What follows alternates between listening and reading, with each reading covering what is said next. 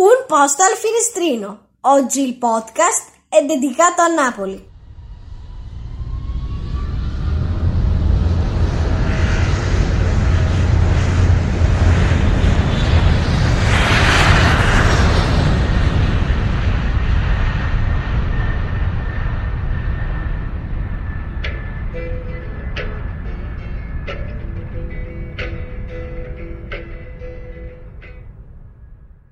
Θέση παράθυρο. Νάπολη και η διαχείριση της νίκης. Σήμερα μαζί μας έχουμε καλεσμένον ένα ειδικό Ναπολιτανολόγο, Ναπολιτανολόγο λες. τον Κώστα Διαματή Μπαλάσκα. Ευχαριστώ πολύ που με καλέσατε επιτέλους στο podcast νούμερο 18 και περίμενα πώς και πώς αυτή την πρόσκληση. Είμαι πολύ συγκινημένος για αυτή την πρόσκληση. Τέλεια. Καλώς Θα- ήρθες Κώστα, καλώς ήρθες. Καλώς ήρθες. Θα Καλώς θέλαμε σας να βρήκα. συζητήσουμε μόνο ένα πράγμα. Να μην είσαι απόλυτος με αυτά που λες.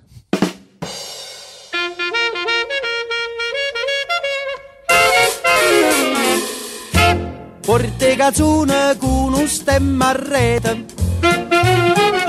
Una cupulella che vi si era aizzata Passa scampanianna pattuleta Con mano a papà te fa guardare Tu fa l'americano, americano, americano Sienta a me chi ti fa fan Tu vuoi vivere alla moda Ma se bevi whisky e soda Poi ti senti disturbato Tu abballo rock and roll Tu gioca bene Νάπολη λοιπόν και ένα ωραίο πρωινό ξεκινήσαμε το ταξίδι μας από το αεροδρόμιο της Αθήνας. Πήγαμε λοιπόν εκεί πρωί-πρωί. Καταλαβαίνεις, το μάτι σχεδόν κλειστό. Οπότε ένα καφεδάκι το σήκωνε, έτσι.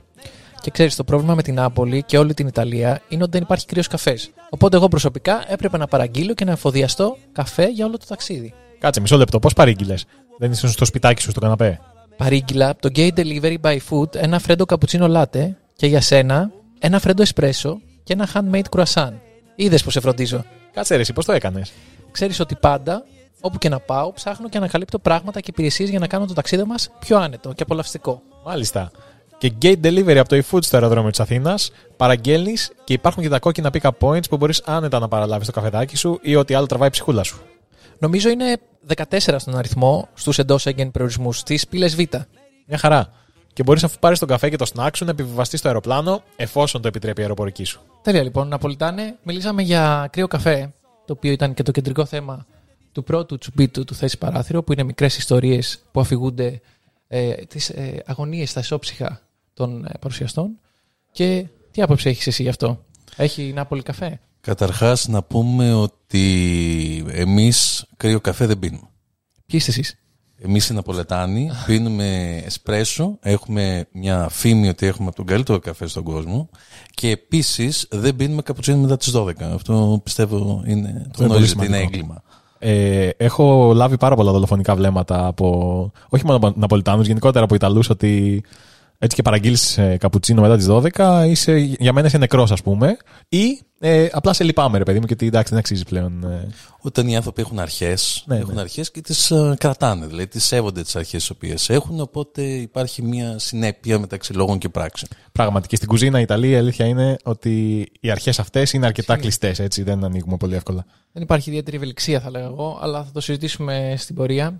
Παρ' όλα αυτά, μιλήσαμε για Ιταλία, Νάπολη, αλλά νομίζω ότι αυτές οι έννοιες είναι λίγο διαφορετικές και γι' αυτό το επεισόδιο αυτό είναι το πρώτο το οποίο δεν έχει ως τίτλο το όνομα μιας χώρας, αλλά το όνομα μιας πόλης. Και γιατί συμβαίνει αυτό, Γιατί θεωρούμε ότι η Νάπολη έχει μια πολύ διαφορετική ταυτότητα και ακόμα και από την Ιταλία έχει μια δικά της, ας πούμε, ταυτότητα. Καταρχάς για να καταλάβουμε την Ιταλία πρέπει να ξέρουμε ότι υπάρχει ένας διαχωρισμός μεταξύ, μεγάλος διαχωρισμός μεταξύ βορρά και νότου. Άλλος ο βορράς, άλλος ο νότος. Όπως δηλαδή στην Ελλάδα που έχουμε τους ε, Σαλονικιού και έχουμε και τους Αθηναίους. Καμία σχέση. Πιο έντονα, ε. Είναι πολύ έντονη και είναι από την ιστορία της ε, Ιταλίας η οποία, ποτέ, η οποία μέχρι την ενοποίηση ήταν διαφορετικά κράτη και η Νάπολη είναι η πρωτεύουσα του Νότου η οποία όμως έχει χαρακτηριστικά τα οποία είναι διαφορετικά και από τους υπολείπους του Νότου. Έχει μια, ένα χαρακτήρα που ο οποίος είναι τελείως και εξαιρετικά πολύ δικός της. Οπότε, ε, όταν λέμε για την Νάπολη, όπως είπε και μια πολύ διάσημη Ναπολετάνα η Σοφία Λόρεν, εγώ δεν είμαι Ιταλίδα, λέει. Εγώ είμαι Ναπολετάνα και αυτό είναι κάτι το οποίο είναι διαφορετικό. Some people feel that Italians sort of don't think that. They think, oh, well, it's okay. You go your way, I go my way. But I'm As long not as I'm- Italian. I'm a Neapolitan. I'm not Italian. What's the It's another, and it's another. I see. Μπορώ να πω ότι έχω βιώσει αυτά τα χαρακτηριστικά. Παρ' όλα αυτά, όταν σε ακούγαμε να αφηγείσαι, βλέπουμε μερικά χαρακτηριστικά όμοια με τη Θεσσαλονίκη. Δηλαδή, βασικά δεν θέλουμε να ανοίξουμε αυτό τον beef, αλλά. έτσι, αυτό το, η πρωτεύουσα του Νότου. Δεν, ποια πρωτεύουσα; Υπάρχει το κράτος του, του Νότου, της Νότιας Ιταλίας και η πρωτεύουσα είναι η Νάπολη; Υπήρχε το κράτος των δύο Σικελιών και ήταν η πρωτεύουσα η Νάπολη. Όπως επίσης, όπως είπα, η... συνήθως κάποιες χώρες έχουν κόντρα μεταξύ τους. Δηλαδή η Ελλάδα με Τουρκία, η Σερβία με την Αλβανία, γενικά έχουν χώρες. Οι Ιταλοί δεν έχουμε κανένα, αλλά έχουν μεταξύ τους. Δηλαδή είναι οι Νότιοι Ιταλοί, οι οποίοι αυτούς τους οποίους αντιπαθούν περισσότερο, νομίζω από οποιονδήποτε άλλο λαό στον κόσμο, είναι οι Βόρειοι Ιταλοί. Όπως επίσης και το αντίθετο, οι Βόρειοι Ιταλοί, αν θέλουν να είναι με κάποιους ας πούμε ρατσιστές, περισσότερο θα είναι με τους Νότιους Ιταλούς. Οπότε υπάρχει αυτός ο διαχωρισμός και οπότε λέμε ότι η Νάπολη είναι η πρωτεύουσα του Νότου και αυτό ισχύει και ιστορικά, αλλά ισχύει και στην, ε, στην πραγματικότητα. Αν και άμα ρωτήσει ένα Σικέλο, θα σου πει ότι η Νάπολη είναι βόρεια. Ε, τα πάντα είναι σχετικά. Ακριβώς. Παρ' όλα αυτά, η Νάπολη, να πούμε ότι όπως και όλα τα πράγματα στη γη, ήταν απικία των Ελλήνων, έτσι. Ήταν η νέα πόλης. Ναι, η Νάπολη ήταν καταρχάς ε, καθαρά ελληνική πόλη. Δηλαδή ήταν, εγκρι- ε, ιδρύθηκε ως ε, απικία των Ελλήνων και ιδρύθηκε στην αρχή ως ε, Παρθενόπη. Αυτή Παρθενόπη, ήταν ναι. η, η αρχική ονομασία της ε, πόλης, η οποία μετά έγινε Παλέπολη, ήταν παλιά πόλη, γιατί, γιατί μετακινήθηκαν λίγο πιο εκεί και φτιάξαν τη νέα πόλη, που είναι τώρα το ιστορικό κέντρο της ε, Νάπολη, Νέα Άπολης, δηλαδή η Νάπολη. Οπότε και επίσης ε, οι Ναπολετάνοι είναι πολύ περήφανοι για αυτήν την ε, ελληνική καταγωγή τους. Δηλαδή λένε εμείς είμαστε Έλληνες, ενώ αυτοί εκεί πάνω ας πούμε οι Μιλανέζοι είναι Οστρογόθοι ας πούμε, είναι Λομβαρδοί, είναι ψιλοβάρβαροι. Εμείς είμαστε πολιτισμένοι της υπόθεσης. Μάλιστα, υπάρχει λοιπόν μια έτσι ταυτότητα έτσι, πολύ συγκεκριμένη που έχουν οι Ναπολιτάνοι για τους εαυτούς τους και όσον αφορά τα θέλω τους και τα, ε, το τι δημιουργούν ας πούμε, θέλουν να το, να το έχουν δικό τους. Όπως είναι για παράδειγμα κάποιες πίτσες, ε, είναι αλήθεια αυτό ότι έχουν δημιουργηθεί κάποιες πίτσες πρώτη φορά στην Νάπολη; Κάποιες πίτσες. Η πίτσα, Η ως, πίτσα. η πίτσα ως πίτσα ε, δημιουργήθηκε στη Νάπολη. Δηλαδή πόσες πιτσαρίες Νάπολη υπάρχουν ανά τον κόσμο; Άρα μπορούμε να πούμε ότι η- η πίτσα είναι ελληνικό δημιουργήμα. Ακριβώς. Έτσι. Με αυτήν την έννοια που το λες ε, θα μπορούσες να πεις όχι μόνο η πίτσα αλλά και διάφορα άλλα όπως ας πούμε η- το μαντολίνο, το σπαγκέτι, οτιδήποτε ας πούμε Αχα. έχουν φτιάξει ένα πολετάνι ότι είναι ελληνικό. Με αυτή την έννοια ίσως θα το δεχόμουν. Και εσύ και οι Ναπολετάνοι που μένουν και στην Νάπολη και ε, που κοκορεύονται, ας πούμε, ή τέλος πάντων περηφανεύονται ότι είναι Έλληνες. Άρα, ε, παιδιά, λογικά δεν ακολουθεί. Για να μιλήσουμε λίγο για την πίτσα. Γιατί διακρίνω ε, έτσι, μια τάση και την διακρίνω από πολλούς Ναπολιτάνους. Έχουμε γνωρίσει πάρα πολλούς Ναπολιτάνους μέσα από τα προγράμματα που έχουμε κάνει. Μάλιστα, το τελευταίο πρόγραμμα στο οποίο είχαμε τη χαρά να συμμετέχουμε λέγεται Cyber και έχει να κάνει με την εκπαίδευση των νέων πάνω στις ε, δημοκρατικές ε, αξίες και στο πώς μπορούν να επηρεάσουν την κοινότητά τους ε, ως. Ε, ως ε, οχήματα για την, ε, ε, για την δημοκρατική διαπαιδαγώγηση ας πούμε και για τη συμμετοχή στα κοινά των, ε, των νέων μέσω, μια, μέσω ηλεκτρονικών διαδικασιών και μέσω μιας ηλεκτρονικής πλατφόρμας. Για να το πούμε απλά, το πρόγραμμα αυτό σκοπεύει να ενθαρρύνει τους νέους να συμμετέχουν περισσότερο στα κοινά και να ε, μετέχουν τη ε, δημοκρατική διαδικασία, ε, πράγμα το οποίο λείπει αρκετά στις μέρες μας. Και αν η δημοκρατική διαδικασία αφορά το, την καταγωγή της πίτσας, γιατί καταλαβαίνω, αυτό που θέλω να πω πριν είναι ότι οι Ναπολιτάνοι έχουν μια έτσι ταυτότητα και το ενστερνίζομαι, αλλά έχουν και μια περηφάνεια ότι αυτοί ξεκίνησαν τα πάντα. Τα πάντα δεν ξέρω, την πίτσα σίγουρα. Δηλαδή δεν υπήρχε άλλο στον κόσμο που είχε κάνει λίγο ζύμη, ας πούμε, να βάλει λίγο, Τυράκι και λίγο ντομάτα. ανανά πάνω και τα λοιπά. Καταρχάς, άμα βάζεις την ίδια έκφραση τον ανανά και την πίτσα, νομίζω ότι πρέπει να σταματήσουμε να συζητάμε για, Ναι, για πίτσα. Είσαι ήδη persona non grata για τους Ιταλούς. Και επίσης ε, ρίχνουμε το επίπεδο, δηλαδή, άμα βάλουμε στην ίδια έκφραση τον ανανά και την πίτσα. ε, επίτρεψέ μου να διαφωνήσω. Ε, όσον αφορά την κουζίνα γενικότερα, ε, πρέπει να εξελισσόμαστε. Αλλιώς θα τρώγαμε απλά ψωμί και κρέας. Άμα δεν εξελισσόταν η κουζίνα, δεν θα είχαμε όλα αυτά τα ωραία πράγματα όπως παστίτσιο, για παράδειγμα. Ένα ελληνικό δημιούργημα. Ε, αλλά και στην πίτσα συγκεκριμένα, όταν ο ανανάς έρχεται και αγκαλιάζει την αλμυρότητα του τυριού και του προσούτο, γίνεται μια, έτσι, μια, ένα πάντρεμα υπέροχο. Το γλυκό με το αλμυρό έρχονται μαζί, το γλυκό δροσίζει το αλμυρό, το αλμυρό γιώνει ξανά το γλυκό και όλο αυτό, όλη αυτή η φούγκα που γίνεται μέσα στο στόμα σου, όλος αυτός ο χορός ο υπέροχος, είναι μια μαγεία την οποία δεν μπορούμε να την, ε, ε, να την εξαφανίσουμε από προσωπικής. Είναι κρίμα. Νομίζω ότι και μόνο το γεγονός ότι αναφέρεις αυτό σε σχέση με τον ανανά και την πίτσα είναι λόγος να σταματήσουμε αυτό το θέμα τώρα, αυτή τη στιγμή. Όπως δεν θα βάζαμε ανανά ανάμεσα στα κομμάτια του στο σουβλάκι ας πούμε. Όπα, εντάξει. Έτσι ε, δεν μπαίνει και στην πίτσα τελεία. Αυτό είναι αν οι χτύπημα κάτω τη Αμερικάνοι, Χαβανέζοι, Έλληνες ε, μετανάστες στον Καναδά, γιατί οι Έλληνες Έλληνες μετανάστες στον Καναδά ήταν ο πρώτος που έβαλε Πράγματι. ανανά στην, ε, στην πίτσα. Χωρίς να έχουν κάποια σχέση ας πούμε με την παράδοση του τόπου στον οποίο γεννήθηκε η πίτσα, κάνουν ό,τι θέλουν. Δεν μπορεί να τους απογορεύσεις καταρχήν, αλλά μπορείς να κόψεις τη συζήτηση. Όμως, όμως, ο Έλληνας εφήβρε την πίτσα και ο Έλληνας έβαλε τον ανάπανα στην πίτσα Ακριβώς. τελικά. Είναι η εξέλιξη των πραγμάτων. Ο Έλληνας από τον Όχι ο ίδιος, Καναδά είχε χάσει λίγο νομίζω τις επαφές με το... Πράγματι.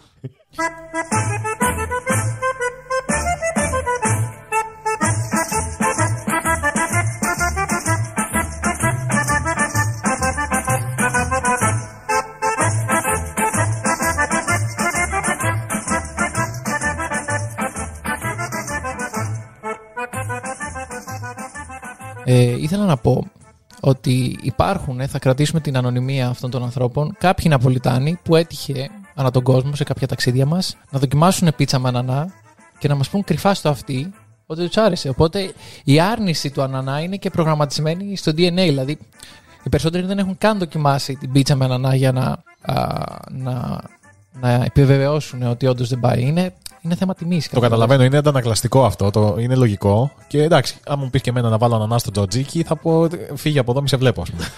και εντάξει, αν μου πεις Mediterranean, καταλαβαίνω. Στην Νάπολη δεν μπορούσαμε να βρούμε, αλλά μπορούσαμε να βρούμε στο αεροδρόμιο της Αθήνας. Και με το Gate Delivery Powered by Food το απολαύσαμε στο gate μας. Όμως πρέπει να ξέρουμε ότι αυτή η υπηρεσία είναι διαθέσιμη 8 το πρωί με 8 το βράδυ. Δηλαδή το λέω για να μην την πατήσει κάποιος και χάσει την ευκαιρία της εμπειρίας, γιατί αξίζει πραγματικά. Εντάξει, θα επανέλθουμε πάντως στα ζητήματα της κουζίνας σχετικά με την Νάπολη, γιατί έχει πάρα πολλά να προσφέρει. Αλλά ήθελες να πεις κάτι εσύ προηγουμένως για το όνομα, έτσι. Νάπολη, ε, ανέφερες πριν Κώστα το όνομα Παρθενόπη και στη σύγχρονη εποχή δεν μπορεί το μυαλό μας να μην πηγαίνει στους Παρτενοπαίοι, οι οποίοι είναι οι οπαδοί της ποδοσφαιρικής ομάδας στην Νάπολη, η οποία μετά από χρόνια πολλά, 33 χρόνια, κατέκτησε το σκουντέτο της Ιταλίας και επικράτησε ο κακός χαμός στην πόλη. Τι είναι η ποδοσφαιρική ομάδα της Νάπολης για την ταυτότητα της πόλης της. Η ποδοσφαιρική ομάδα στην Νάπολη είναι πολύ χαρακτηριστικό σημείο, το στοιχείο της ταυτότητας της α, πόλης. Είναι πολύ τελαμένοι με την ποδοσφαιρική τους α, ομάδα. Όταν πήγαμε στην Νάπολη τον Ιούνιο μετά που είχε κατακτήσει το Σκουντέτο ήταν όλες οι πόλεις, όλες οι ολιδρόμοι με τις α, φωτογραφίες των ποδοσφαιριστών, με πανό, με α, το, τη φάτσα του Διέγκο που θα την πούμε πιο μετά, που είναι πάντα α, παρόν. Ναι, με φτε... με... τον είδα και σε... έξω από εκκλησία με φτερά, σαν άγγελο. Ένας Μαραντών μικρό. είναι Άγιος, είναι ε, ένας α, μη επίσημος ας πούμε προστάτης Άγιος της, α, της Νάπολης. Πάω να σου πω κάποια χαρακτηριστικά της ομάδας της Νάπολης και θέλω να μου πεις ποια ελληνική ομάδα σου, σου θυμίζει.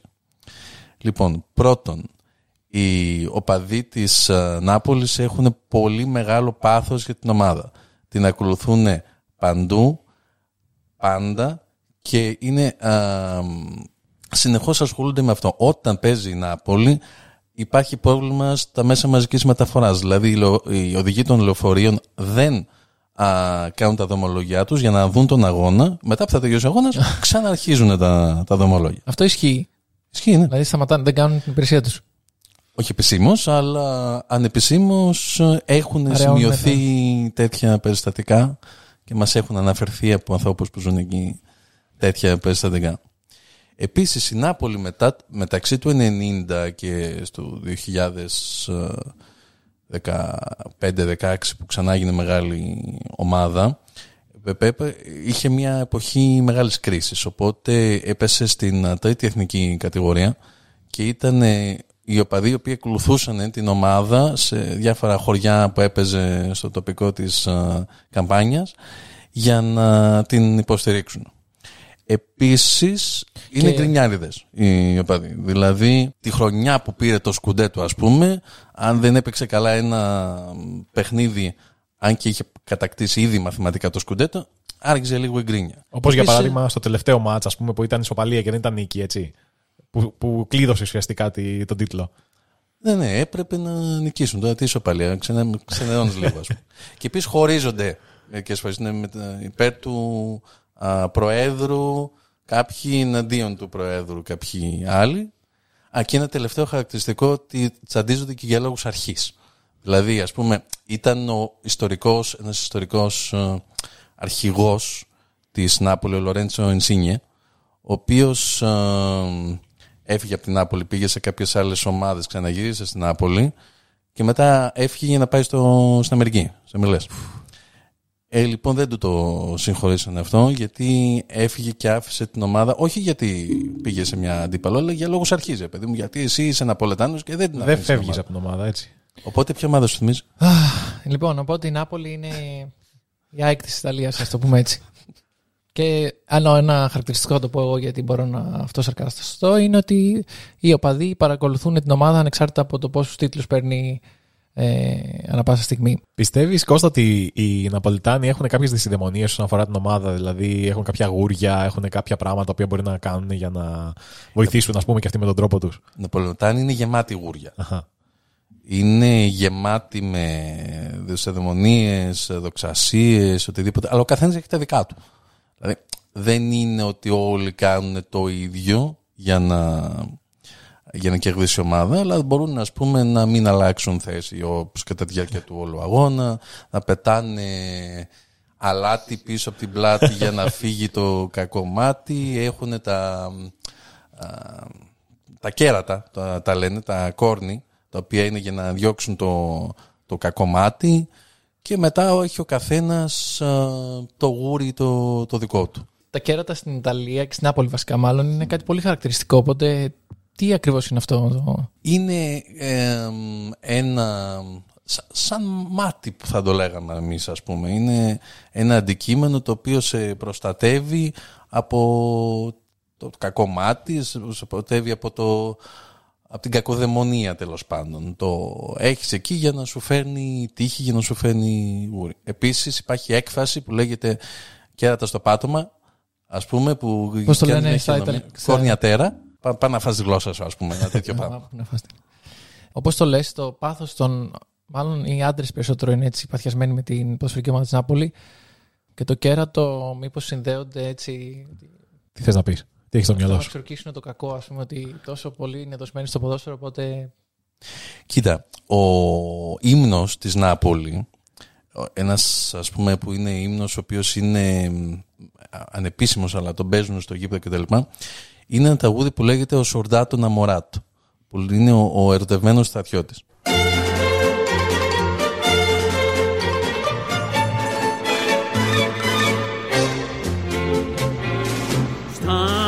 Lontano da stupore, a che volo come pensiero, niente voglio, niente spero, catenete sempre a fianco a me. Sii sicuro che quest'amore, come io sto sicuro Ai vita, vita mia,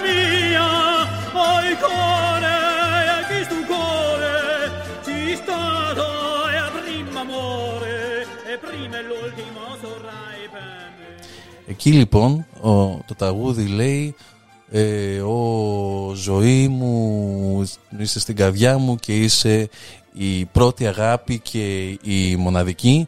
Αυτό νομίζω ότι υπευθύνουν μόνο για την ομάδα της Νάπολης. Πιστεύω ότι είναι η πρώτη αγάπη και η μοναδική για όλους τους ε, άντρες τουλάχιστον κατοίκους της ε, πόλης.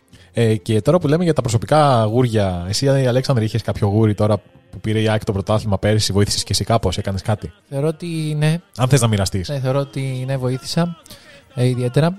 Καταρχάς, ε, θε- ε, έχω παρατηρήσει ότι τον τελευταίο χρόνο που διεκδικήσαμε το πρωτάθλημα, επειδή ήταν μετά από πολλά χρόνια που συνέβη κάτι τέτοιο, συνήθως το χάναμε κάπου τον Νοέμβριο. Ε, άσπρησαν ε, ιδιαίτερα τα μαλλιά μου. Δεν, δεν μπόρεσα να, δια, να διαχειριστώ την πίεση του πρωταθλητισμού. Ήταν πολύ δύσκολο για μένα. Ε, ένα ε, γούρι που κάνω, δεν ξέρω αν πρέπει να το πω όμως τώρα, γιατί έχουμε και καινούργια χρονιά ποδοσφαιρική μπροστά μας. Εντάξει, φέτος έχει ανέβει ο Παναθηναϊκός, έχει ανέβει ο Ολυμπιακός. Εντάξει, δεν θα είσαι τόσο, Λοιπόν, τόσο κοντά. κάνω κάποια πράγματα τα οποία ε, ακουμπούν τη θρησκεία παρότι δεν πιστεύω καθόλου. Δηλαδή, άμα είναι ένα πολύ επικίνδυνο κόρνερ γύρω στο 85, μπορεί να κάνω το σταυρό μου για να μην φάμε γκολ, αλλά όχι ολοκλη- ολοκληρωμένο. Κάνεις μισό το σταυρός σου. Μισό σταυρό.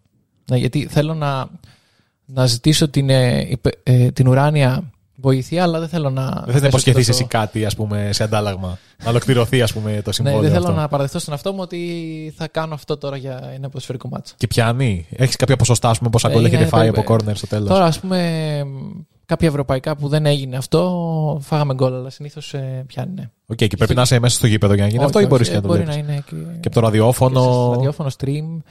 Ε, Όχι, ακόμα stream εμείς εδώ πέρα μόνο legit τρόπους. Αυτή, η θέση, αυτή πάντως η μ, σχέση της α, θρησκείας με το, μια προσωπική συναλλαγή ας πούμε είναι επίσης πάρα πολύ έντονη στην Νάπολη. Γιατί παραδείγματος χάρη υπάρχει ο, ο επίσημος προστάτης της Νάπολη είναι ο Σαντζενάρο. Ο ανεπίσημος είναι ο Διέγκο Αρμάνο Μαραντόνα. Οπότε η Νάπολη έχει δύο προστάτες. Ε, μα, τρεις φορές το χρόνο γίνεται αυτό που λέμε το θαύμα του Σαν Τζενάρο όπου έχουν κρατήσει ο Σαν Τζενάρο ε, τον σκοτώσαν οι Ρωμαίοι στην εποχή των διωγμών του Διοκλητιανού νομίζω υπήρχαν δύο γυναίκες οι οποίες μάζεψαν το αίμα τους σε μια αμπούλα και αυτό το αίμα υπάρχει σε στερεή μορφή α, στην εκκλησία, στο, στον Τουόμο, στον καθεδρικό ναό της α, Νάπολης. Τρεις φορές λοιπόν το χρόνο βγαίνει, ε, βγαίνουν οι ιερείς ας πούμε του ναού με αυτήν την α, αμπούλα η οποία γίνεται κατά τη διάρκεια αυ- α, αυτής της τελετής ας πούμε από στερεό γίνεται σε υγρό, υγρή μορφή. Αυτό είναι το θαύμα του Σαν Τζενάρο και σε περίπτωση που δεν γίνει αυτό το θαύμα υπάρχουν προβλήματα στην πόλη. Δηλαδή, την τελευταία φορά που δεν έγινε ήταν το 1980 και τρεις μήνες μετά έγινε ένας σεισμός πολύ φωνικός. Για να γίνει όμως λοιπόν αυτό το, το θαύμα, στην αρχή του λένε σε παρακαλώ Σαν Τζενάρο, κάνε μου το θαύμα, ε, κάνε το θαύμα να σωθεί η πόλη κτλ. Μετά όταν αρ- αργεί αυτό αρχίζουν τα μπενελίκια. δηλαδή αρχίζουν και βρίζουν το Σαν Τζενάρο, άντε ρε, άντε. Τι λένε ρε, φίλε, δηλαδή; Μπορείς να μας πεις λίγο έτσι στα, στα Ναπολιτάνικα κάποιε. Ε, φατσαντζάλα, φατσανέρα. το- Γενικά ε, υπάρχει μια επιθετικότητα προς τον Άγιο ώστε να γίνει αυτό το, ώστε να γίνει αυτό το θαύμα. Okay.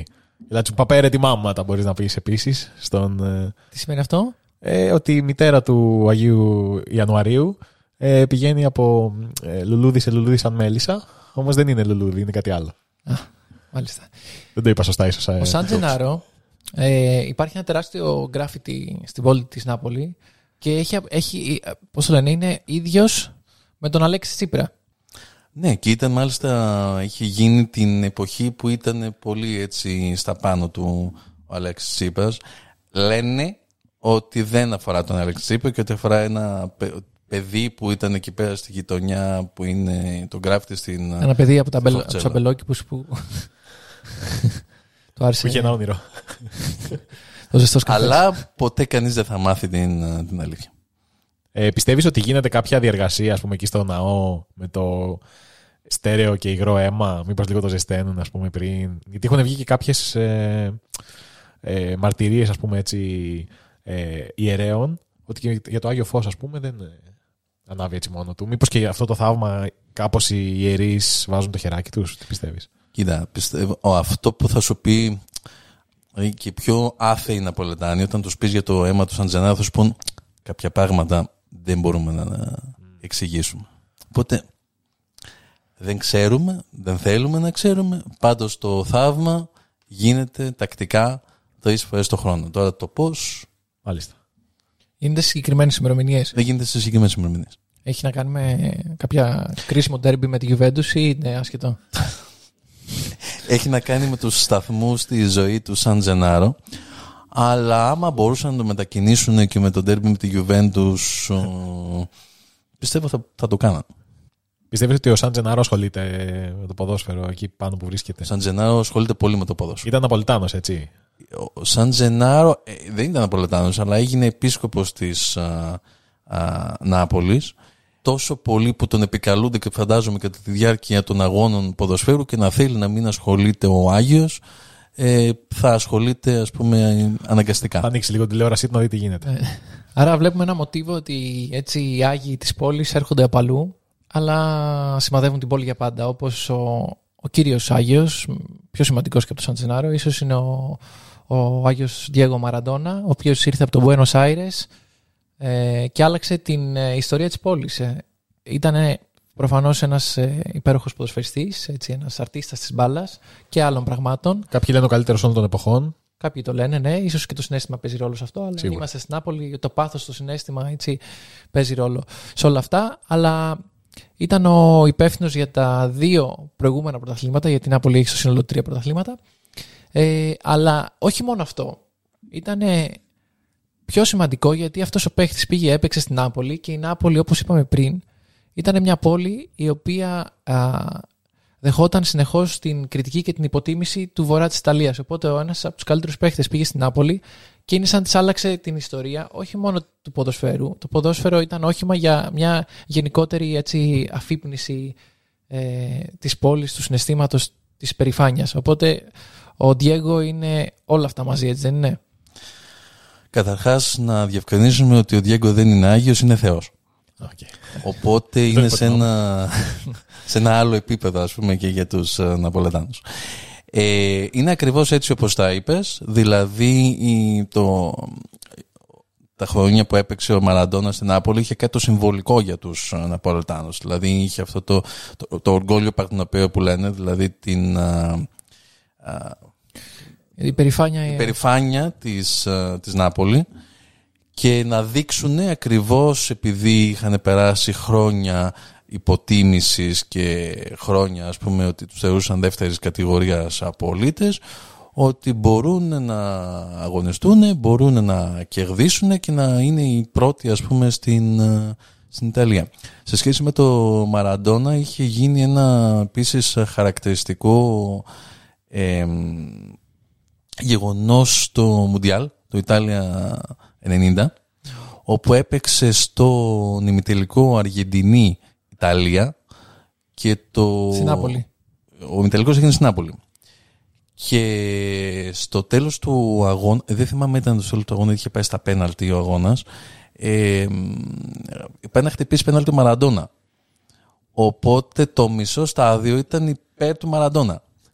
Οπότε υπέρ της Αργεντινής ας πούμε και όχι υπέρ της, α, της Ιταλίας. Φοβερό. Αυτό δείχνει δηλαδή πόσο. Αυτός ο άνθρωπος δεν είναι πια άνθρωπος, είναι κάτι παραπάνω. Είναι κάτι πάνω από τις ομάδες, είναι κάτι πάνω από. Είναι. είναι ε, ε, πώς το λένε, υπερκαλύπτει τα πάντα. Και όντως μπορούμε να πούμε ότι η παρουσία του στην Νάπολη είναι ακόμα πολύ εμφανής. Δηλαδή σε κάθε στενό κάτι βλέπεις ένα μουράλ, ένα, μια φανέλα. που- Γιατί ε, τώρα για το Σκουντέτο είχαν βάλει και διακόσμηση φανέλες των παιχτών και των παλιών και του. Όχι των παλιών, και του Μαραντόνα και των καινούριων. Ε, σε εκκλησίες, αυτό που είπαμε πριν. Όλα ήταν γαλανόλευκα στην Νάπολη. Παντού οι σημαίες, παντού οι. Ε, πώς το λένε, οι φανέλες, παντού το πρόσωπο του Diego. Δηλαδή αυτό το πράγμα δεν το έχω ξαναδεί. Σε οποιαδήποτε, σε οποιοδήποτε δρόμο και να πήγαινες, παντού κάτι υπήρχε που θα σου θυμίζει ότι είμαστε πρωταθλητές. Και όχι μόνο το, το δημόσιο στόλισμα, αλλά και κάθε μπαλκόνι πρέπει να έχει ε, κάποιο είδους διακόσμηση. Μπορεί να υπήρχε και εσωτερικό bullying αν δεν είχες, δηλαδή έπρεπε να το προκηρύξεις κιόλας έτσι. Ότι είμαι κι εγώ Ναπολιτάνος, είμαι, είμαι χαρούμενος για το πρωτάθλημα. Δεν συλλάβανε και έναν ε, καταζητούμενο, ε, ο οποίο είχε κρυφτεί εκτό πόλη και τα λοιπά και τον συλλάβανε γιατί είχε βάλει στη, στο μπαλκόνι του. Είμαστε πρωταθλητέ. το καταζητούσαν πολύ καιρό οι αρχέ τέλο πάντων και αυτό δεν μπορούσε να κρατηθεί, να μην είναι incognito. και το βάλε στο μπαλκόνι του και τον έπιασαν έτσι.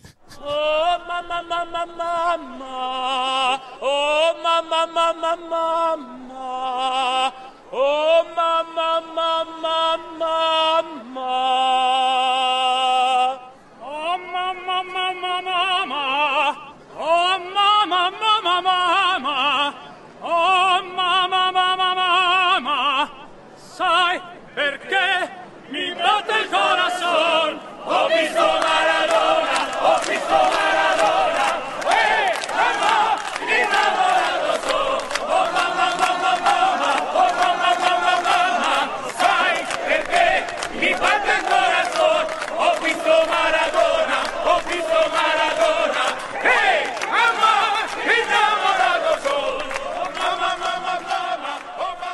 Και μιλώντα τώρα για το μεγάλο θρίαμβο ε, της ε, Νάπολη, ε, τι, τι κάνουμε μετά, παιδιά; Τι κάνουμε μετά; Έχουμε κατακτήσει το, το απόλυτο, έτσι. Έχουμε φτάσει στη, στην πηγή και έχουμε πιει νερό. Το επόμενο βήμα ποιο είναι; Και έχουμε μαζί μας και στην παρέα μας ε, και τον AXG και τον Ναπολιτάνο, οπότε μπορούμε να τα φέρουμε μαζί αυτά και να, το, να αναρωτηθούμε. Όταν έχεις φτάσει στο στόχο σου, όταν έχεις κατακτήσει αυτό που ονειρεύεσαι 30 χρόνια, αυτό που ονειρεύεσαι εσύ ως AXG πόσα, ε, Πέντε χρόνια Πέντε, ήταν, αλλά σωστά. και πιο πριν ήταν 24. Ναι, τέλος πάντων, δεν είναι κάτι που το κάνεις κάθε μέρα. Έχεις φτάσει σε αυτό το στόχο. Ε, μετά τι, μετά ξανα ε, στοχεύουμε κάτι ανώτερο, ε, επαναπαυόμαστε, τι, τι συμβαίνει, πώς, πώς λειτουργεί το μυαλό του νικητή σε αυτή τη φάση; Και του νικητή που δεν είναι κάθε χρόνο νικητής. Πιστεύω ότι υπάρχουν, ε, άμα μιλήσω από την πλευρά του XG, ε, υπάρχουν δύο τάσεις. Η μία είναι η, η κενότητα, γιατί έχεις πλέον κατακτήσει κάτι το οποίο το κυνηγάς πολλά χρόνια, δηλαδή στην αρχή φτάνεις στο peak σου και μετά τι; Δηλαδή είναι δύσκολο να, να το επαναλάβεις, να κάτι υπάρχει, αδειάζεις λίγο μέσα σου. Αυτό ακριβώς, είναι κάτι που σε γεμίζει μέχρι να γίνει και μετά όταν αυτό φύγει από μέσα σου, μετά υπάρχει ένα τεράστιο κενό που κάπως πρέπει να το αναπληρώσεις, έτσι. Ναι. Δεν ξέρω πώς, ε, ίσως ένας ψυχολόγος θα μας βοηθούσε σε αυτό. Είναι, είναι ευχάριστο συνέστημα αυτό, πιστεύεις; Ε, εντάξει, πρέπει να αρχίσεις να το, να το διαχειρίζεσαι. Αχα. Δηλαδή υπάρχουν διάφοροι τρόποι. Μπορείς να είσαι ευγνώμων για αυτό που συνέβη. Παρ' όλα αυτά, ε, κοινωνιολογικά μιλώντας, υπάρχουν. Ε, Συνήθως δεν συμβαίνει αυτό. Συνήθως ε, οδηγούμαστε στην κρίνια. Δηλαδή, γιατί δεν πήρα μεταγραφέ, γιατί αυτό, γιατί το τρίτο. Και ξεκινάει λίγο και τα συγκρίνεις όλα με την χρονιά εκείνη. Ε, ή κάποιες φορές οδηγείς στην αλαζονία. Αλαζονία, δηλαδή, α, εγώ. Ξέρεις πώς είναι και οι Έλληνες, ας πούμε, μιλάνε για τις ομάδες τους στον πρώτο εικό. Εσύ Εγώ- ταυτίζεσαι, εγώ εσύ είσαι η κέρδισα, ομάδα. Σου βάλα γκολ στο 98. σε- Ακριβώς. ε, μου κάνεις πέναλτι και ξέρεις. Οπότε υπάρχει και αυτό. Δηλαδή η, η μη ικανότητα διαχείρισης νίκης, η οποία οδηγεί σε υπέρμετρο η αλαζονία. Πιστεύω ότι όλα αυτά βέβαια στι- ταιριάζουν ε, και στον ψυχισμό του καθενός. Δηλαδή ότι έχεις σαν α, χαρακτήρας, έτσι βγαίνει και, στο, και στην οπαδική του έκφανση. Πολύ σωστά. Βέβαια, έχεις δίκιο ότι ε, όταν έχεις χτίσει κάτι το οποίο είναι ποιοτικό, είναι καλό, όπως για παράδειγμα η ομάδα της Άκη, η ομάδα της Νάπολη, ε, μιλώντας τώρα για αυτές τις συγκεκριμένες ε, συγκυρίες, ε, είναι και λίγο κρίμα να το αφήσεις και να πεις ότι ωραία, το, το κατακτήσαμε και τώρα αφινόμαστε στην τύχη μας. Έτσι δεν είναι. Ε, ναι, είτε βάζεις μεγαλύτερους ε, στόχους, δηλαδή θέλουμε ο Νάπολη να πάρουμε το Champions League, Okay. είτε, Κάτι που δεν μπορεί να το πει η ΑΕΚ, ας πούμε.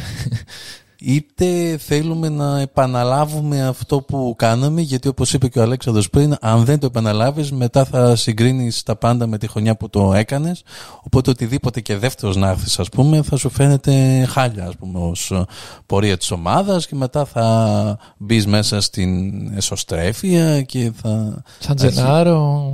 Σαν Τζενάρο, Σαν Τζενάρο, σώσε μα. Δίος. Να πούμε εδώ, και θέλω να καταθέσω, ότι ο ανιψιός μου και γιος του Κώστα έχει έναν συνδυασμό υπέροχο. Είναι οπαδός και της Νάπολη και της ΑΕΚ. Για το ΑΕΚ ελέγχεται ακόμα, έτσι; Ο, δεν ελέγχεται ότι Είναι, έχει κλειδώσει. έχει κλειδώσει. ναι. Οκ. Το είπαμε στο ραδιόφωνο, στο podcast τώρα. Είναι Άρα είναι συμβόλαιο, ναι. Θα το βάλω όταν μεγαλώσει. και να ξέρετε βέβαια ότι ο, ο, ο γιος του Κώστα είναι αυτός που έκανε το intro για το podcast που τρέχουμε αυτή τη στιγμή.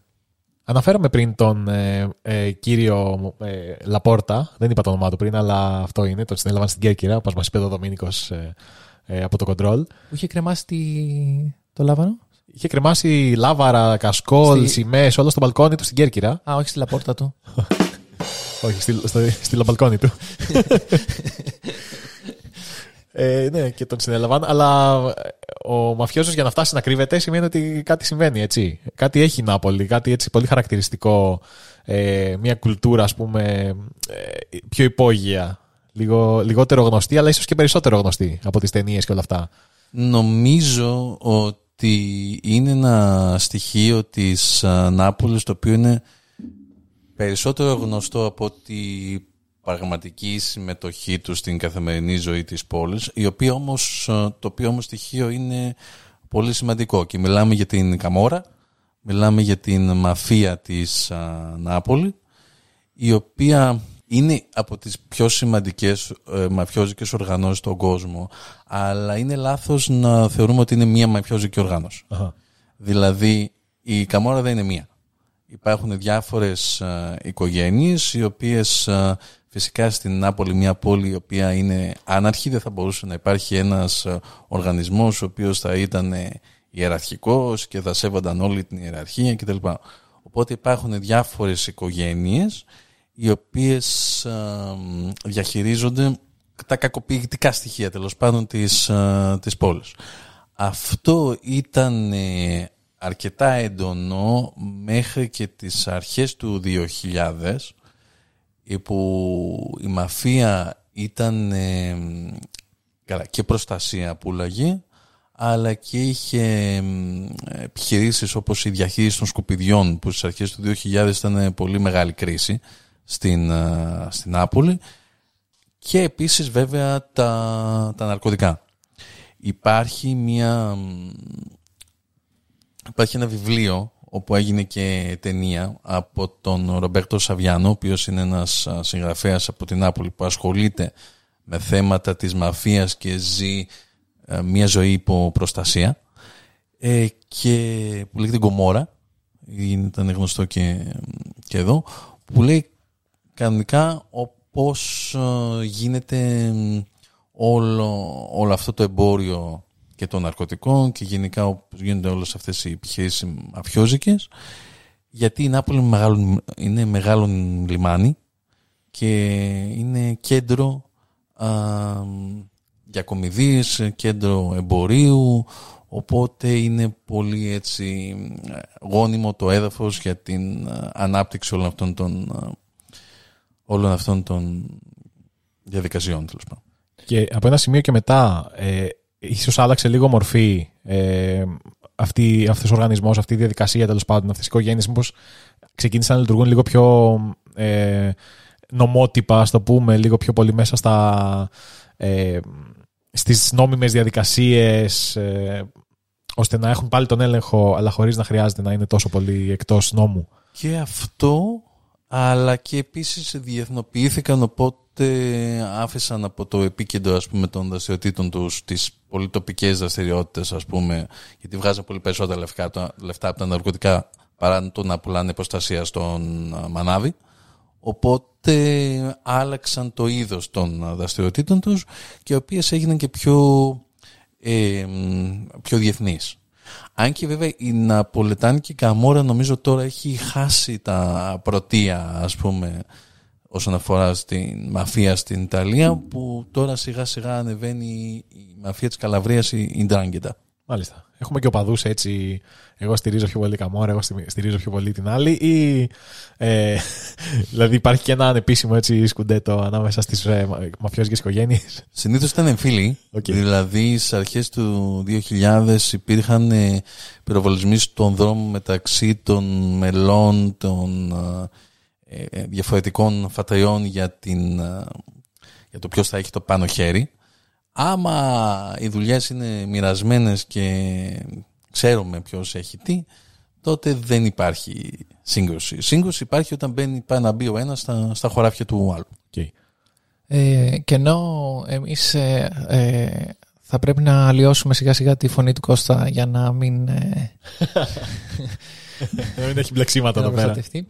Ε, ήθελα να, να αναφέρω και κάτι άλλο. Ότι σύμφωνα με κάποιες συζητήσεις που είχαμε με διάφορους Ναπολιτάνους, η, η Καμόρα σε κάποιες περιοχές είχε και το ρόλο του ανεπίσημου κράτους. Δηλαδή ότι, ε, ότι ήταν και παρήχε ευκαιρίες ας πούμε σε ανθρώπους που δεν είχαν στον ίδιο μοίρα, ας πούμε. Και γενικά Οπότε παροχές, ρε Υπήρχε παιδί μου. επαγγελματική και κοινωνική ανέλυξη που δεν θα μπορούσαν να έχουν με διαφορετικό τρόπο και προστασία αστυνομικού τύπου. Δηλαδή ότι μπορεί να έχει γίνει κάποιο είδους έγκλημα σε μια κι- μικρή γειτονιά και η μαφία θα επιβάλλει την τάξη σε αυτή τη γειτονιά, ας πούμε. Υπάρχει, υπάρχουν και αυτές οι προεκτάσεις; Σίγουρα. Δηλαδή, πας να βρεις το δίκαιο σου, ας πούμε, όταν πιστεύεις ότι το κράτος δεν μπορεί να σου δώσει το δίκαιο, πας στον τοπικό μαφιόζο, ας πούμε, για να ε, βρεις το δίκαιο σου ή για να.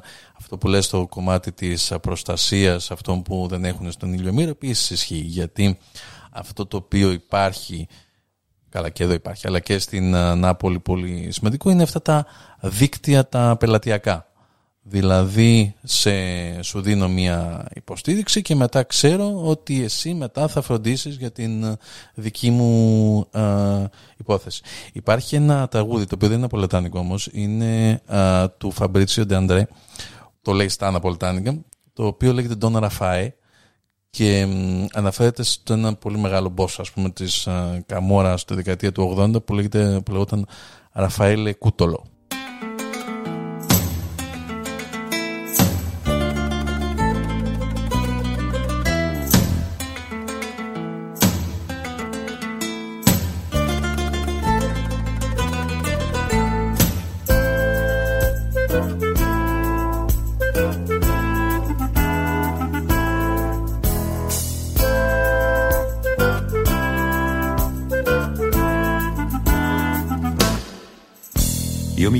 Pasquale Cafiero e sono brigadiero del carcere Oinè. Io mi chiamo Cafiero Pasquale, sto appoggio reale dal 53. E al centesimo catenaccio, alla sera mi sento una straccia. Per fortuna che al braccio speciale c'è un uomo geniale che parla con me. Tutto il giorno con quattro infamoni, briganti papponi cornuti alla che. Tutte le ore Εκεί λοιπόν είναι ο διάλογος μεταξύ βασικά δεν είναι διάλογος, είναι μονόλογος ο οποίος απευθύνεται όμως στον Ντόν Ραφάε από τον ε, κλητήρα της φυλακής ο οποίος ε, λέει ότι ο οποίος αρχίζει και λέει ας πούμε ότι στην αρχή Α, σας είδαμε στη δίκη, ήσασταν πολύ ωραίος έτσι με αυτό το κοστούμι που έχετε. Θα μου το δώσετε και εμένα γιατί ξέρετε παντεύω την ε, κόρη μου και δεν έχω το κοστούμι, έχω, το, έχω τα παπούτσια. Αλλά θα μου το δώσετε γιατί κάνετε αυτό. Και να σας κεράσω και ένα καφέ, μα τι ωραίο καφέ κάνουμε εδώ στην, α, α, στη φυλακή. Και ξέρετε ο αδελφός μου, ε, ο καημένος, ε, έχει δουλεύει εκεί, δεν τον πληρώνουν και τα λοιπά. Δώστε του μια ευκαιρία. Οπότε όλο αυτό το τραγούδι ας πούμε σου δίνει την αίσθηση αυτής του, της πελατειακής διαδικασίας και της δοσοληψίας που, που μόλις ε, περιέγραψα.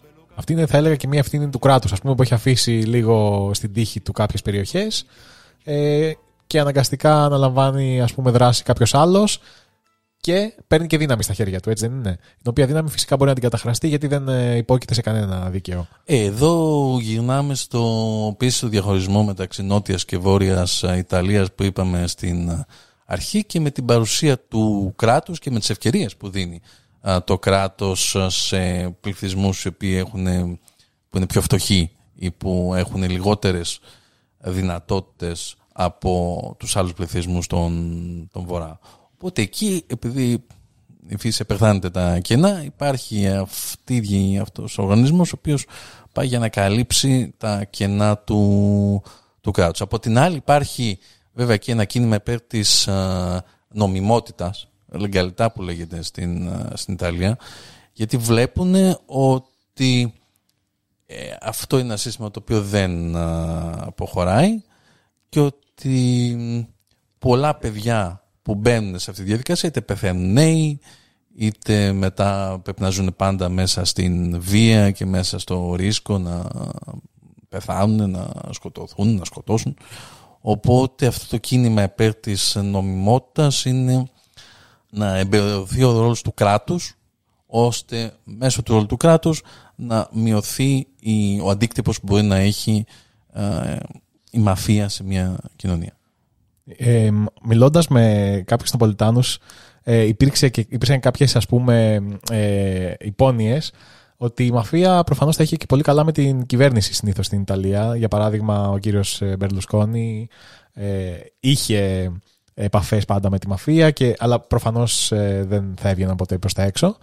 Ε, και μετά το θάνατο του, του Σίλβιο, ε, ίσως δεν θα ήθελα τώρα να, να, να βάλω κάποιες υπόνοιες χωρίς αποδείξεις, αλλά φαντάζομαι ότι η μαφία θα έσπευσε να δέσει ξανά τις ε, ε, επαφές της και με την ε, τωρινή κυβέρνηση, ώστε να συνεχίσει να υπάρχει, ε, ίσως με τις ευλογίες της.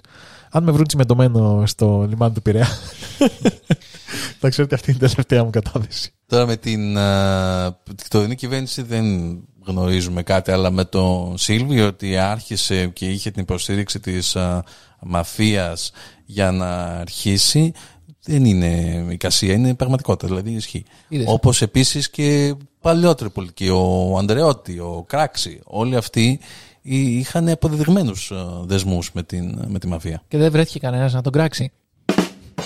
Ο Κράξη είπε, είπε πολλοί τον κράξαν τον Κράξη, γι' αυτό πήγε στην εξορία, πέθανε στην εξορία. Να επανέλθουμε λίγο σε κάτι έτσι πιο ανάλαφρο. Και Ε, λιγότερο επικίνδυνο. Δεν είναι, δεν ξέρω. για τα- Γιατί οι Ναπολιτάνοι είναι πολύ ισχυροί σε αυτά που θα πει για Σωστά, τα ταυτότητά σωστά. του. Ε, κάτι που είναι πολύ ιδιαίτερο στην Νάπολη και ιδιαίτερα για τους γνωρίζοντες την Ιταλική γλώσσα είναι ότι η Ναπολιτάνικη διάλεκτος, αν το λέω σωστά, η γλώσσα, ε, είναι πολύ διαφορετική σε σχέση με τα Ιταλικά. Δηλαδή, ένας ε, μέσος Ιταλός δεν καταλαβαίνει τι είναι αυτό που κάνει τα Ναπολιτάνικα τόσο διαφορετικά από τα Ιταλικά. Κοίτα, γενικά στην Ιταλία υπάρχουν πολλές τοπικές ε, διάλεκτοι επειδή, ακριβώς επειδή δεν, ε, ε, δεν αναπτύχθηκε το κράτος ως ένα ενιαίο κράτος και υπήρχαν διάφορα πολλά κράτη, κάθε περιοχή έχει μία διάλεκτο. Η διάλεκτος της Νάπολης είναι πολύ χαρακτηριστική. Πρώτον, γιατί είναι πολύ ζωντανή, δηλαδή την μιλάνε. Δεν είναι μία διάλεκτος η οποία πεθαίνει. Είναι μία διάλεκτος η οποία είναι πολύ ζωντανή η ο- είναι πολύ χαρακτηριστική και επίσης α, για αυτούς που ξέρουν τελικά έχει πλάκα. Είναι αστεία. Ε, Βλέπεις ε, πως ε, η γλώσσα σου δίνει να καταλάβεις ας πούμε την, ε, την έννοια που θέλεις να, α, να αποδώσεις με έναν τρόπο τόσο χαρακτηριστικό ας πούμε ο οποίος ε, σου μένει κιόλας. Είναι, μ, ε, είναι χαρακτηριστικός. Έχει κάποια, μ, κάποια, κάποιες επιρροές από τα ελληνικά. Ας πούμε το άρθρο για το αρσενικό, ενώ στα Ιταλικά είναι «il», στα Ναπολιτάνικα είναι «ο» και για το θηλυκό είναι «α». Το οποίο μπορεί να είναι από το «ι» και να έχει αλλάξει κάπως. Αλλά υπάρχουν και πάρα πολλές παροιμίες, πάρα πολλές ε, εκφράσεις ε, και μ, είναι μια γλώσσα η οποία ομιλείται, είναι μια γλώσσα η οποία είναι ε, ζωντανή και είναι μια γλώσσα για την οποία επίσης η, μ, είναι περήφανοι οι κάτοικοι της, ε, της Νάπολης. Τουλάχιστον ε, μια πλειοψηφία των κατοίκων της ε, Νάπολης. Υπάρχουν, ε, τώρα αυτή είναι λίγο χαζή ερώτηση ίσως. Υπάρχουν Ναπολιτάνοι που δεν μιλάνε τα Ιταλικά ας πούμε, σε καθημερινή βάση και μπορεί να, το- να είναι λίγο στα δεύτερη γλώσσα. Τα, τα... Οι Ναπολετάνοι, πολλοί Ναπολετάνοι μιλάνε στο σπίτι τους Ναπολετάνικα. Οκ. Και οι Ιταλικά μιλάνε αναγκαστικά στο σχολείο, ας πούμε, γιατί η γλώσσα της ε, εκπαίδευσης είναι Στα τα... Κυπριακά με τη. Μπράβο, ναι. Είναι ακριβώς τη σχέση που έχουν τα Κυπριακά με τα, με τα ελληνικά. Οπότε μιλάνε στο σπίτι τους Ναπολιτάνικα μόνο και μ, στο σχολείο μιλάνε τελικά. Υπάρχουν και άλλοι οι οποίοι ε, είτε επειδή είναι μεικτές οικογένειες, μεικτές οικογένειες εννοούμε Ναπολιτάνους και μη Ναπολιτάνους ε, είτε επειδή θέλουν να το παίξουν μορφωμένοι ε, μιλάνε Ιταλικά και τα σνομπάουν λίγο τα Ναπολιτάνικα αλλά αυτό ισχύει για κάποιους για, τους, για την πλειοψηφία δεν ισχύει γιατί ας πούμε θεωρούταν κυρίως πιο παλιά ότι να, είναι λίγο αμόρφωτος ας πούμε αυτός που μιλάει μόνο Ναπολιτάνικα και δεν ξέρει να μιλάει Είναι λίγο παρακατιανός έτσι, Ιταλικά. δεύτερης κατηγορίας. Οπότε εγώ που είμαι μορφωμένος θα πρέπει να μιλάω Ιταλικά και μ, για να δείξω ότι είμαι μορφωμένος. Τώρα το καλαμάρι. νομίζω είναι το αντίστοιχο και, στη, και στην Κύπρο.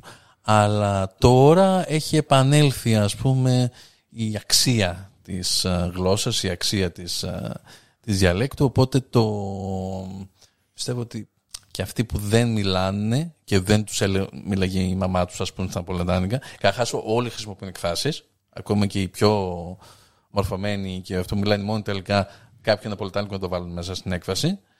Αλλά και θέλουν να μάθουν. Να μάθουν να μ, χρησιμοποιούν την, ε, τη διάλεκτο. Είναι μόνο από ενδιαφέρον ή υπάρχει και ένα είδος bullying σε, σε αυτούς που δεν μπορούν να μιλήσουν ναπολιτάνικα στην πόλη της Ναπολή; Επίσης υπάρχει. Δηλαδή, ειδικά όχι όταν είσαι σε μεγάλη ηλικία, αλλά όταν είσαι σε μικρότερη ηλικία στο δρόμο κτλ. Ε, αν δεν μιλάς ναπολιτάνικα με τα άλλα παιδιά στο δρόμο, σε, σε αντιμετωπίζουν λίγο κάπως. Και, και μιλώντας για την αξία της διαλέκτου, ε, έχω μία μικρή εμπειρία πάνω στις ε, ε, Ιταλικές διαλέκτους, γιατί όπως ίσως ξέρετε κάποιοι γράφουν ένα βιβλίο πάνω στις κακές λέξεις ε, ανά τον κόσμο και η Ιταλία έχει να προσφέρει πάρα πολλά πράγματα λόγω των διαλέκτων και επειδή ε, η κάθε ας πούμε διάλεκτος έχει να προσφέρει τα δικά της ε, έτσι, ωραία ευρηματικά, τις ωραίες ευρηματικές προσ, προσβολές και βομολογίες και έχω να πω ότι η αξία της ναπολιτάνικης διαλέκτου είναι πάρα πολύ υψηλή ε, μιλώντας για βομολογίες. Έχω να πω ότι η δημιουργικότητα των Ναπολιτάνων ε, για να σε προσβάλλουν ή για να σε κάνουν να νιώσεις άσχημα κυρίως τη μητέρα σου αλλά και εσένα είναι πάρα πολύ, πάρα πολύ μεγάλη. Ε, δεν θα μεταφέρω φυσικά εδώ πέρα γιατί ίσως έχουμε κάποιους ανήλικους ακροατές. Ένα παράδειγμα, ρε παιδί μου, έτσι περιγραφικό. Ε, υπάρχει μια βρισιά. Ε, εντάξει, θα, θα τη μεταφέρω. Εντάξει, θα την πω. Θα την πω στα ελληνικά, δεν θα την πω στα ναπολιτάνικα γιατί η προφορά μου δεν είναι σωστή. Αν θέλει ο Κώστας να τη διαβάσει, ευχαρίστως. Ε, η ουσία της προσβολής αυτής είναι ότι αν εσύ πάρεις ένα καυτό τηγάνι και φτύσεις μέσα σε αυτό το καυτό τηγάνι θα δημιουργηθεί μια ομελέτα από σπέρμα. Και το τι ας πούμε, θέλει να υπονοήσει το αφήνω στη φαντασία σου. Δεν Ναι, θέλω ναι, να ναι, πούμε ναι. παραπέρα. Αλλά θέλω να πω ότι ρε παιδί μου, η, η, η διάλεκτος έχει μια φοβερή δημιουργικότητα. Έχει, οι Ναπολιτάνοι πιστεύω ότι το έχουν πάρα πολύ με αυτό. Και είναι κρίμα που δεν το βάζουν και στην ε, ε, κουζίνα τους αυτή τη δημιουργικότητα. Ισχύει. και έχουμε μείνει στα, στα, στα κεκτημένα. Ε, λέγοντας για την ε, γλώσσα, ένα άλλο πολύ κλασικό στοιχείο των Ιταλών αλλά και των Ναπολιτάνων είναι ότι δεν ε, επικοινωνούν μόνο με λέξεις αλλά επικοινωνούν και με χειρονομίες. Ω, ναι. Δυστυχώς δεν μπορούμε να τις περάσουμε από το podcast, αλλά εμείς θα τις κάνουμε παρόλα αυτά. Αυτή τη στιγμή δηλαδή που υπάρχει κενό απλά κάνουμε χειρονομίες. Ε, Δυστυχώς αυτά είναι, αυτές είναι οι, πώς το λένε, οι περιορισμοί που έχουμε λόγω του, του μέσου. Αλλά ναι, είναι, μπορείς να συνοηθείς με χειρονομίες. Και νομίζω υπάρχουν παραδείγματα που δεν μιλούσαν καμία γλώσσα. Δηλαδή πάει ο Ναπολιτάνος στο εξωτερικό, μπορεί να επικοινωνήσει ό,τι θέλει μόνο με τα χέρια. Άρα είναι μια δεύτερη διάλεκτος. Δηλαδή υπάρχει μια εκφραστικότητα τάσσεται στο, στα χέρια. Άμα βλέπεις κάποιον ας πούμε Ναπολετάνο που να μιλάει χωρίς να κινεί τα χέρια, λέει κάτι έπαθε. Είναι αυτός. ύποπτο, ναι, ναι, κάτι ναι. έχει πάθει. Κάτι κρύβει αυτός. Έχω δει βιντεάκι που είναι ένα ζευγάρι, ας πούμε, ένας είναι ε, Ιταλός, νομίζω, δεν είναι Ναπολιτάνος. Και η κοπέλα του δεν είναι και του λέει: Μίλησέ μου, αλλά χωρίς να κουνάς τα χέρια σου. Και αυτός δεν μπορεί να το κάνει αυτό. και τα κουνάει πάντα. Και καταλήγουμε τελικά ότι δεν μπορεί. Δεν μπορεί να... είναι, είναι αδύνατον. Είναι αδύνατον φυσικά για κάποιον ε, να το κάνει αυτό. Πάντως οι χειρονομίες της, ε, των Ναπολιτάνων και αυτές είναι διαφορετικές από άλλων Ιταλών. έτσι Δεν είναι ότι υπάρχουν κάποιες χειρονομίες που είναι Ναι, βέβαια. κατανοητές ας πούμε στο βορρά, αλλά στο νότο δεν είναι. Ή Πράγματι. το αντίστροφο. Όπως το τζελάτο που μας είχαν κάνει στο βορρά. ναι, γιατί εμείς μαθαίνουμε πολλές ε, χειρονομίες από διάφορους Ιταλούς, πάμε με γεμάτη χαρά να τους τις δείξουμε και μας κοιτάνε σαν, ναι, ναι, ναι, ότι μας είπαν σαν ψέματα. πίτσα Ότι, μανανά. ότι μας κορόιδεψαν, ότι αυτό δεν, είναι- δεν υπάρχει, αυτή η χειρονομία. Τέλος πάντων, εντάξει. Όχι, ναι, υπάρχει διάλεκτος και στις χειρονομίες. Δηλαδή υπάρχουν χειρονομίες οι οποίες είναι αποκλειστικά ε, ναπολετάνικες. Η γλώσσα δεν επαρκεί λοιπόν για, για έναν Ιταλό, για έναν Ναπολιτάνο, δεν επαρκεί για να μεταφέρει το μήνυμα. Πρέπει να βάλεις και άλλα πράγματα μέσα. Όχι, όχι, είναι για την ενίσχυση του μηνύματος. Α, κατάλαβες. οκ. Είναι παράλληλο αυτό. Α, σαν όχημα λοιπόν η χειρονομία φέρνει Είναι, α, στα αυτής σου. Και, και αν δεν το κατάλαβες, ας πούμε, στο, στο λέω με, τα, χε- με τη γλώσσα, στο λέω με τα χέρια. Ε, δεν γίνεται να μην το καταλάβεις. Αλλά νομίζω η πιο γνωστή ε, ε, ναπολιτάνικη έκφραση α, στον κόσμο ε, παίζει και να μην ισχύει. Είναι το λεγόμενο Vaffa Napoli. Από το Joey. Για να το ακούσουμε. Vaffanapoli, eh?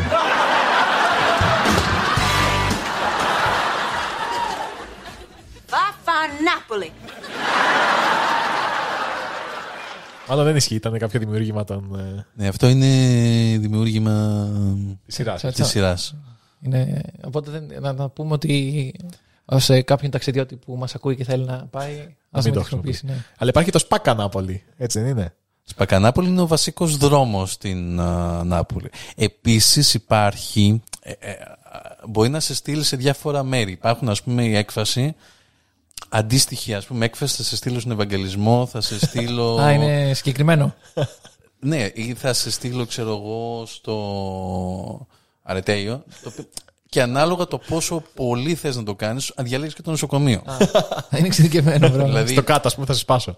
δηλαδή, η πιο μεγάλη ας πούμε, απειλή είναι και πιο εξειδικευμένο νοσοκομείο.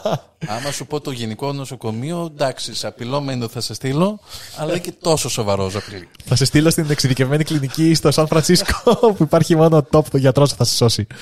Για τα νοσοκομεία της Νάπολης είναι κυρίως οι εκφράσεις. δεν οκ, ξέρω αν οκ. έχουν διεθνοποιηθεί πλέον, αλλά οι εκφράσεις που υπάρχουν είναι θέμα ο Κα- Καλντερόλη ή σε, διάφορες, σε διάφορα άλλα νοσοκομεία.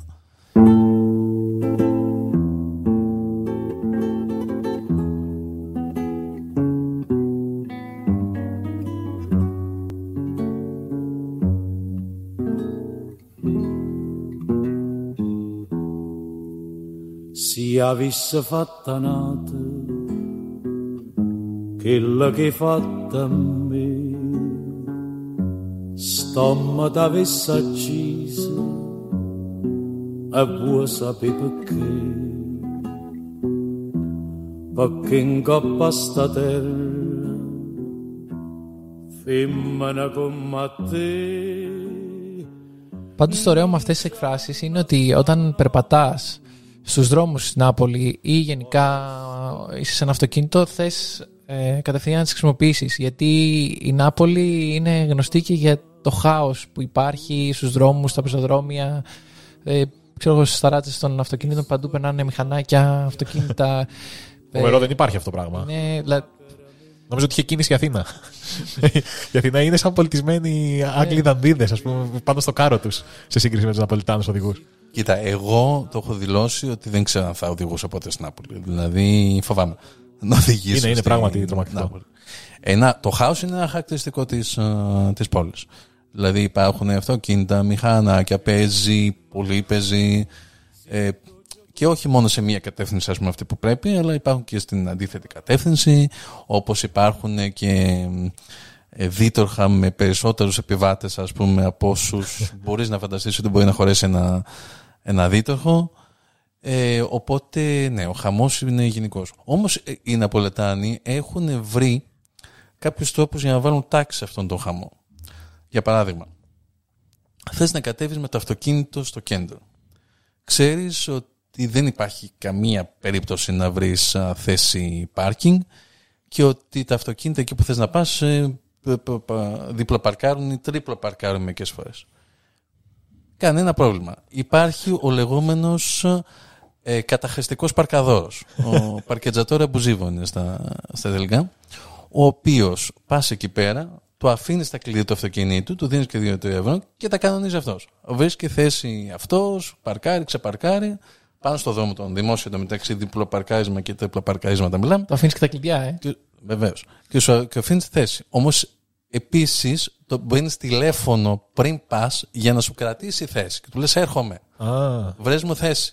Και μετά για να ξεπαρκάρει, γιατί μπορεί να σε έχει βάλει μέσα, ας πούμε, και να πρέπει να βγάλει 3-4 αυτοκίνητα για να σε βα- Πώς βγάλει. γίνεται σε ένα πάρκινγκ κανονικό. Ναι, ναι, ναι, οκ. Βγάζει και τα λοιπά. Αυτός, α, α, το, με τη μόνη διαφορά ότι το κάνεις στο δημόσιο δρόμο. Έχεις ένα, πώς το λένε, μια ιδέα της δημιουργικότητας. Πραγματικά. Της οποίας μπορεί κάποιος να χρησιμοποιήσει για να βάλει την τάξη στο χάος που, που επικρατεί. Στο Παγκράτι θα μπορούσαμε να έχουμε τον ε, Αμπουζίβο Παρκατσόρε. Παρκετζατόρε. Παρκετζατόρε. Μπορούμε να εξάγουμε αυτές τις Αυτογνωσία. ιδέες, ναι. Ε, Ένας άλλος τρόπος, αυτό που μου κάνει τεράστια εντύπωση, είναι ε, πώς περνάνε τις διασταυρώσεις. Δηλαδή υπάρχουν φανάρια, αλλά δεν λειτουργούν, ε, λειτουργούν αλλά κάποιος θα περάσει και μετά θα κορνάρουν ε, την ώρα που είναι κόκκινο, ας πούμε. στο Ναι, και απλά θα μπουκώσει μετά διασταύρωση και δεν θα περνάει και στο κανείς. τέλος, αυτό που παρατήρησα είναι ότι όποιος φαίνεται πιο άγριος, δηλαδή υπάρχει ένα συνήθως δηλαδή, στις διασταυρώσεις υπήρχε κάποιος ε, ξυρισμένος με σβέρκο υδρωμένο που σε κοιτούσε άγρια και αυτός πάντα περνούσε. Ε, ναι, εντάξει, εκεί Δηλαδή, πέρα δεν εκεί παίζεις. μπορούσες Να... Ναι. Δεν παίζει με τα σίδερα. Αυτό και στο, στο δρόμο γενικά είναι ο κανόνας της ζούγκλας αυτός, ρε παιδί μου. Ο πιο τρομακτικός, ο πιο μεγάλος, ο πιο φοβιστικός. Θα περάσει πρώτος, γιατί δεν θες τώρα να μπλέξεις. Αλλά και πάντα υπήρχαν οι κόρνες ενώ υπήρχε κόκκινο.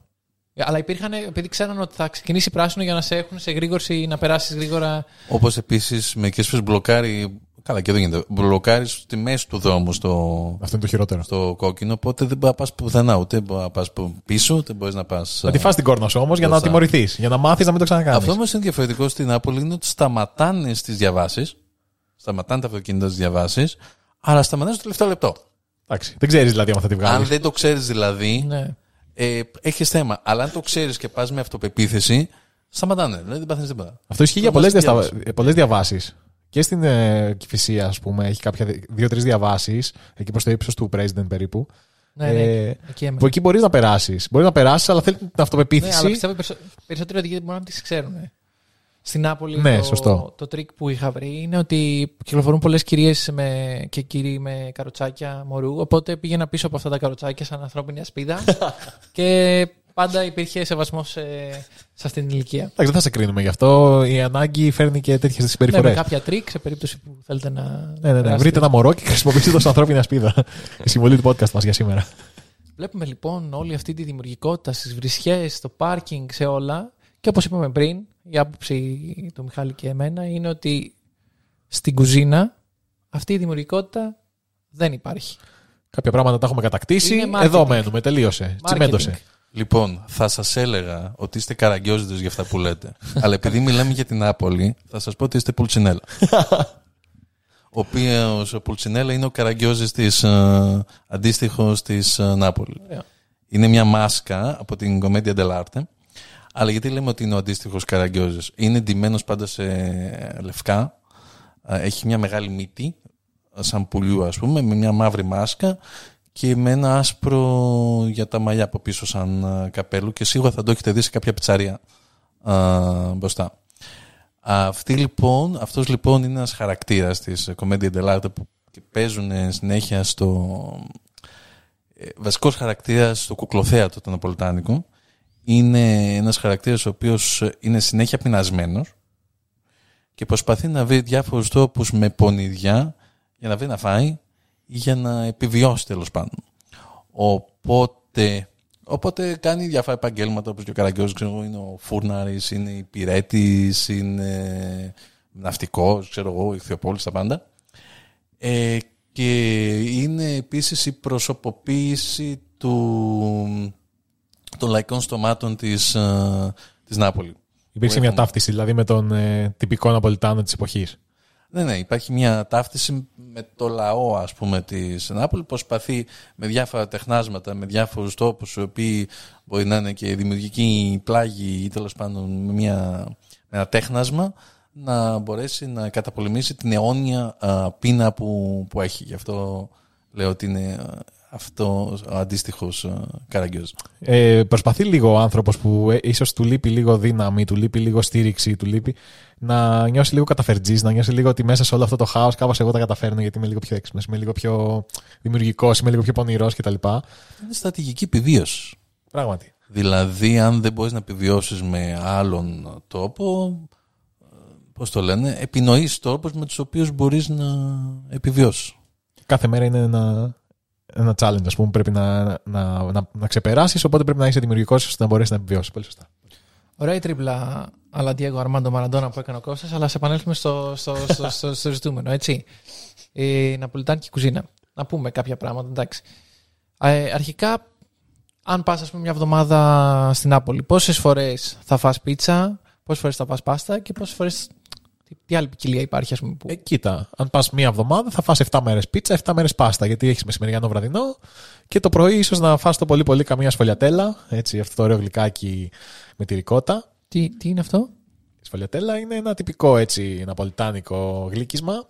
Ρε παιδί μου, φαντάσου το λίγο σαν κρουασάν στην, στην όψη, αλλά είναι λίγο πιο τραγανό, λίγο πιο. σας- κάτι ανάμεσα σε κρουασάν και ε, μπουγάτσα. Δεν ξέρω τι ακριβώς είναι αυτό το, αυτή η ζύμη. Μήπως ξέρεις, Κώστα, καλύτερα να μας πεις τι. Όχι, είναι πάστα φρόλα λέγεται αυτό. Ναι. Είδος, ας πούμε, πάστα ζαχαροπλαστικής. Τώρα, Ναι. λεπτομέρειες, ε, Ε, στην έρευνά μου, ε, τη γαστρονομική, γε- γενικά εξερευνώντας στην Νάπολη, ε, υπάρχει η φρόλα και υπάρχει και η ρίτσα. Η ρίτσα είναι πιο τραγανή και η φρόλα είναι λίγο πιο έτσι μαλακή αλλά πιο γλυκιά. Ε, και εκτός από ρικότα, μπορείς να το βρεις και με άλλες γεμίσεις. Δηλαδή, εδώ πέρα εντάξει, δεν υπάρχουν αυτά στεγανά ότι ρικότα και τέλος, ρικότα ή θάνατος. Έχουμε ρικότα, μπορούμε να βάλουμε και σοκολάτα, μαρμελάδα, διάφορα πραγματάκια τέτοια. Ε, αλλά είναι πολύ δύσκολο να το φτιάξεις αυτό. Οπότε πρέπει να πας έτσι σε ένα φούρνο ωραίο έτσι. Πάντως, η Ναπολιτάνικη κουζίνα είναι πολύ πλούσια. Απλά αν δεν ξέρεις, παίρνεις πάντα πάστα και πίτσα. Εντάξει. Οπότε πρέπει να έχεις κάνει την έρευνα που έχει κάνει ο Μιχάλης και όπου υπάρχουν πολλά θαλασσινά, ας πούμε. Ε, η πεπάτα κότσε που είναι μύδια, α, τα οποία είναι πολύ χαρακτηριστικά. Έχει πολλά ε, θαλασσινά, ας πούμε. Έχει καλαμάρια, έχει μεχταπόδι, έχει τέτοια πράγματα. Έχει το ραγκού, το οποίο είναι ε, κρέας, ε, το οποίο όμως έχει ολόκληρη διαδικασία για να το φτιάξεις. Δηλαδή, αυτό το φτιάχνεις μια μέρα, ξέρω εγώ. Θέλει ώρες και ώρες μέσα αυτό. Ώρες και ώρες, Αργοψημένο το, το, το κρέας. Υπάρχει το αγαπημένο σου φαγητό, το σαλτσίτσα φριαριέλι.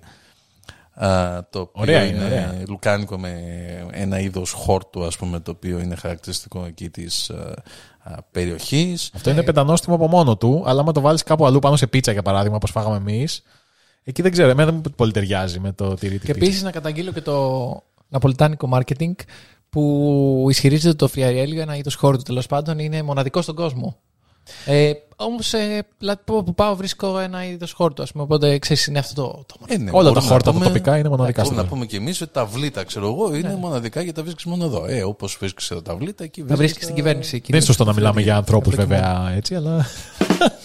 Θα μιλάμε για Είναι τα χόρτα. πολιτικό το σχόλιο. Για τα χόρτα μιλάμε, οκ.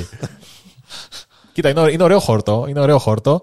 Ε, μαζί έτσι με το λουκανικά και αυτά και η συνταγή αυτή. Αλλά δεν ξέρω πάνω στην πίτσα κάπως με χάλασε, ρε παιδί μου. Δεν ξέρω. Δεν ξέρω. Γιατί δηλαδή να προτιμήσεις να βάλεις χόρτα και λουκάνικα πάνω στην πίτσα και να μην βάλεις ανανά.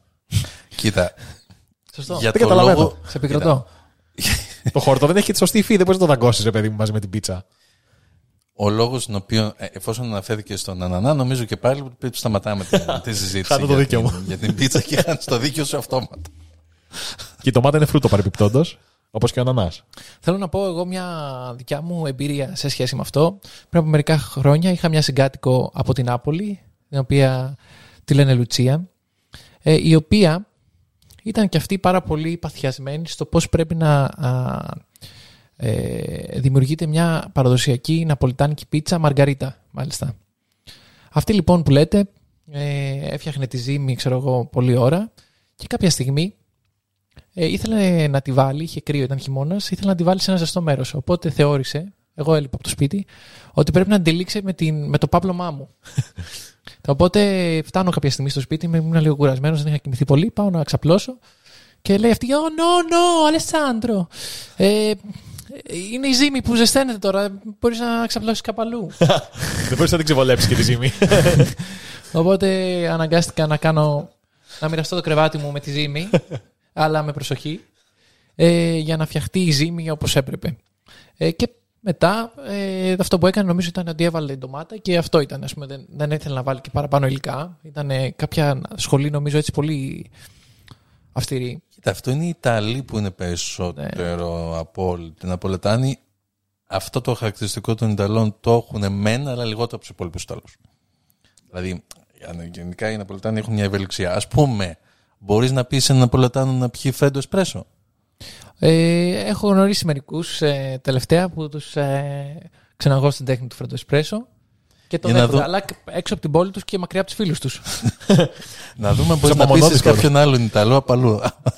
Ε, εγώ έχω δώσει σε Ιταλό, ε, Ντανιέλ, αν μας ακούσεις χαιρετίσματα, ε, του είχα δώσει φρέντο εσπρέσο ε, να πιει και τον ήπια όπως πίνεις τον εσπρέσο, Ναι, ναι, ναι. σε σφινάκι. Και έτσι πήγε και αυτό το φρέντο εσπρέσο μέσα σε ένα λεπτό μάξιμου. Δηλαδή τον ρούφηξε σαν να μην υπάρχει Ξαναήπιο άλλο. όμως είχε μια επανάληψη. Μου είπε ότι δεν, δεν τρελάθηκε και ότι δεν το θεωρεί καφέ. Ε, ορίστε. Οπότε ο Ναπολετάνος ξαναήπια.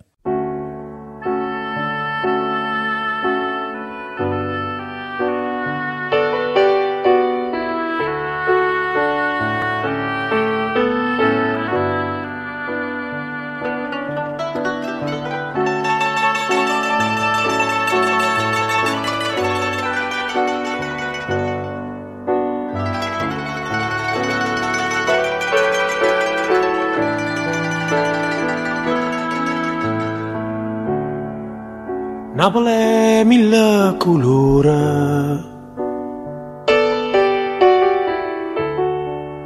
Napoli è mille paura. Napoli è voce e creatura che sai chiano chiano e tu sai che non si sola. Ε, στην τελευταία μας επίσκεψη λοιπόν στην Νάπολη, για το πρόγραμμα It's Cyber φυσικά, ε, μας ξενάγησε και μια Ναπολιτάνα Βέρα, έτσι, που ήξερε τις, τους δρόμους, μας πήγε παντού τέλος πάντων, μας πήγε για street food, το οποίο είναι αρκετά ισχυρό έτσι στη, στη Νάπολη. Υπάρχουν δηλαδή πολλά ε, έτσι μαγαζάκια που έχουν συνήθως ζύμη, τηγανιτή ζύμη σε διάφορες μορφές, Μπορεί να είναι τηγανιτή πίτσα που φάγαμε, μπορεί να είναι έτσι γεμιστά. Πώς το, πώς το λέγανε αυτό, Arancini. Arancini. Arancino. Τα arancini αυτά έτσι που είναι σαν μεγάλοι κεφτέδες. Πολύ, πολύ ωραία, ωραία πράγματα. Ωραία πράγματα. Λίγο αθυγιεινά, λίγο λαδερά, αλλά ρε παιδί μου, εντάξει, OK. Okay. Ε, οπότε υπάρχει αυτή η κουλτούρα πάρα πολύ.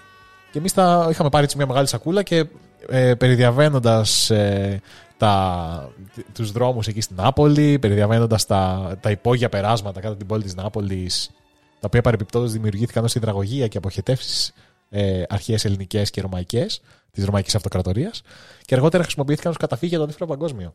Οπότε, ναι, ζήσαμε έτσι και το σήμερα και το χθες, τρώγοντας τα, τα, τα υπέροχα τηγανιτά εδέσματα ε, της Νάπολης.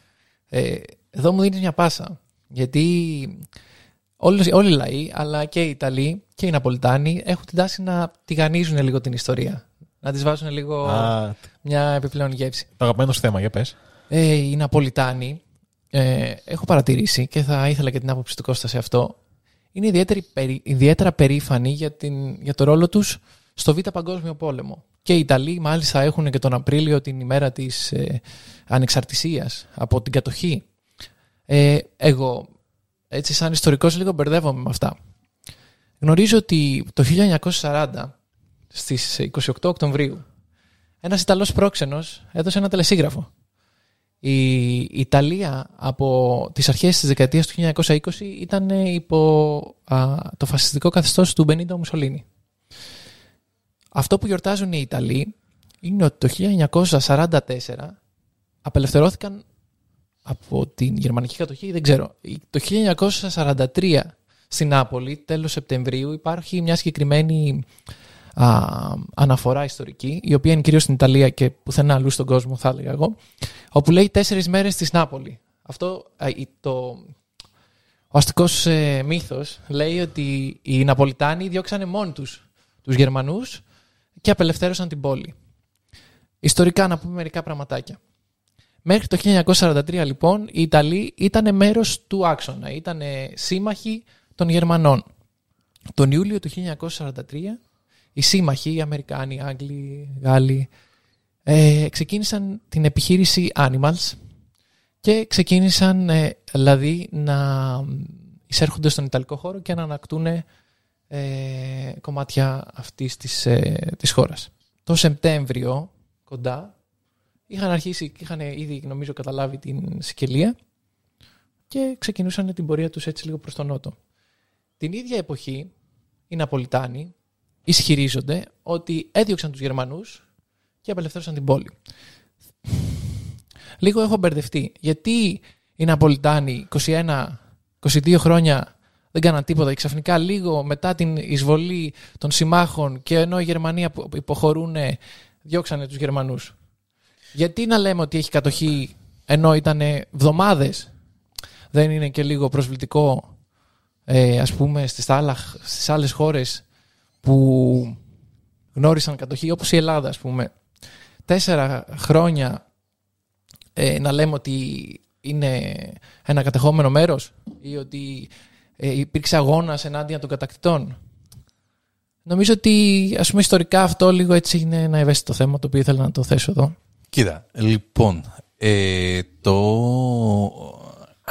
Καταρχάς είναι δύο διαφορετικά πράγματα. Ένα πράγμα είναι ε, να υπάρχει ένα- στη χώρα σου ένα φασιστικό καθεστώς και την α, άλλο πράγμα είναι να υπάρχει κατοχή ξένη.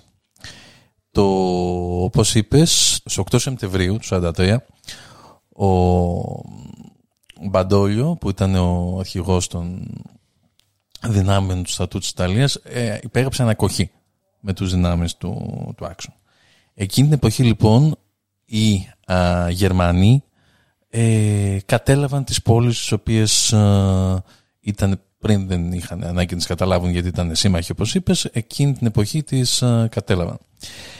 Ε, οι τέσσερις μέρες της α, Νάπολης έγιναν από τις α, 27 μέχρι τις 30 Σεπτεμβρίου, δηλαδή η, Ιταλ- η γερμανική κατοχή στην Νάπολη δεν γέρκησε ούτε ένα μήνα. Όμως ήταν γερμανική κατοχή. Και γιατί έγιναν αυτές οι τέσσερις α, μέρες; Γιατί οι Γερμανοί α, ήθελαν να, α, στα- να πάρουν 30.000 α, άνδρες από την Νάπολη και να τους πάνε στα τάγματα εργασίας στη Γερμανία και επίσης ήθελαν να διαλύσουν όλες τις υποδομές της α, πόλης ώστε να έχουν μια τακτική καμένης α, γης και να μην μπορούν να χρησιμοποιήσουν αυτούς τις υποδομές οι σύμμαχοι που θα ερχόντουσαν. Οπότε οι τέσσερις μέρες της Νάπολης ήταν μια εξέγερση η οποία ήταν λαϊκή δεν είχε δει σχέση δηλαδή με τους uh, παρτιζάνους ή δεν είχε σχέση με τα κινήματα της uh, αντίστασης. Ξεκίνησε από τον ίδιο τον πληθυσμό ως α, την ανάγκη επιβίωσης της α, πόλης. Οπότε α, η οποία πόλη ήταν καταστραμμένη ήδη μισό από τους βομβαρδισμούς αμερικάνικους, αγγλοαμερικάνικους που ήταν καθ' όλη τη διάρκεια ας πούμε, του πολέμου ε, και είχαν ε, σκοτωθεί επίσης γύρω στους 30.000 ανθρώπους από αυτούς τους ε, βομβαρδισμούς. Οπότε ήταν μια αυθόρμητη κίνηση, όχι ιδεολογικο-πολιτική, αλλά σε ποια κατάσταση θα αφήσουν οι Γερμανοί την πόλη όταν α, φύγουν. Οπότε μ, ήταν πολύ σημαντική ιστορικά οι αυτές τις τέσσερις μέρες στην Νάπολης γιατί η- βάλαν το πλαίσιο για το μετά, τι θα γίνει μετά την, α, την απελευθέρωση, ας πούμε, και μετά τους Αμερικάνους. Και επίσης με τους Αμερικάνους, όταν ήρθαν οι Αμερικάνοι, ας πούμε, κάνανε βάση την Νάπολη για όλες τις επιχειρήσεις που είχαν στην Ιταλία μέχρι να φτάσουν στην, α, στη Ρώμη. Και μάλιστα υπάρχουν χαρακτηριστικά, επειδή οι Ναπολετάνοι κυρίως, α, οι Ναπολετάνοι έχουν από πάντα μια ανοιχτοσιά στους ανθρώπους, τέλος πάντων, δεν έχουν ρατσισμό. Γενικά υπήρχαν πάρα πολλά, υπήρχαν πολλά παιδιά τα οποία γεννήθηκαν και την ώρα που βγήκανε πα- πάνε στο νοσοκομείο και να γεννηθούν, σου λέει αυτό το παιδί είναι μαύρο. Τι έγινε εδώ πέρα; Οπότε υπάρχει και ένα συγκεκριμένο, υπάρχουν τραγούδια που είναι για αυτό το πράγμα. Ένα χαρακτηριστικό τραγούδι είναι το «Η ταμουριά τα νερά» που λέει τέτοια, τέτοια περιστατικά.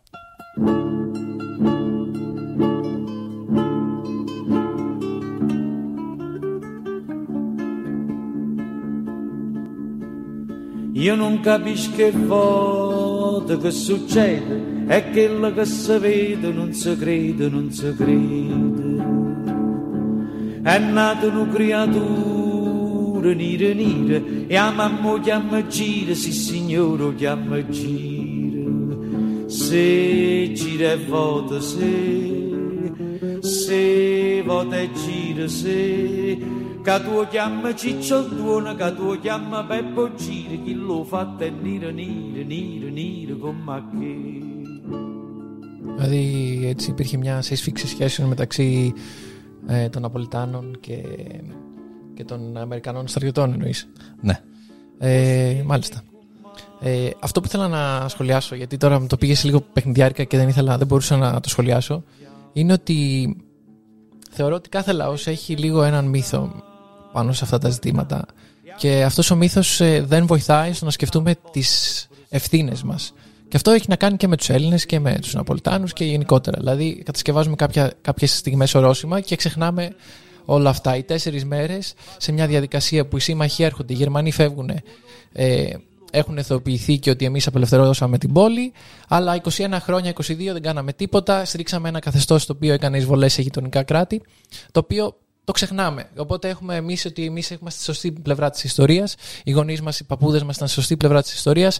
Άρα ε, νιώθουμε καλά με τον αυτό μας. Αυτό είναι έτσι η δικιά μου ας πούμε, το, το ζουμάκι, το ιστορικό που θέλω Αν να. πρέπει να σχολιάσω, να σου πω ότι αυτό που δεν βάζουμε στο εδώ, ε, που δεν σχολιάζουμε είναι το ταξικό κομμάτι του, του θέματος. Δηλαδή, η- η- ο φασισμός υπήρξε ένα, εργαλείο, επιβλήθηκε ως ένα εργαλείο κυρίως μεγάλης βιομηχανίας της Ιταλίας ώστε να καταπολεμ- καταπολεμηθούν α, οι σοσιαλιστές γιατί μιλάμε για πέντε χρόνια μετά τη Ρωσική Επανάσταση.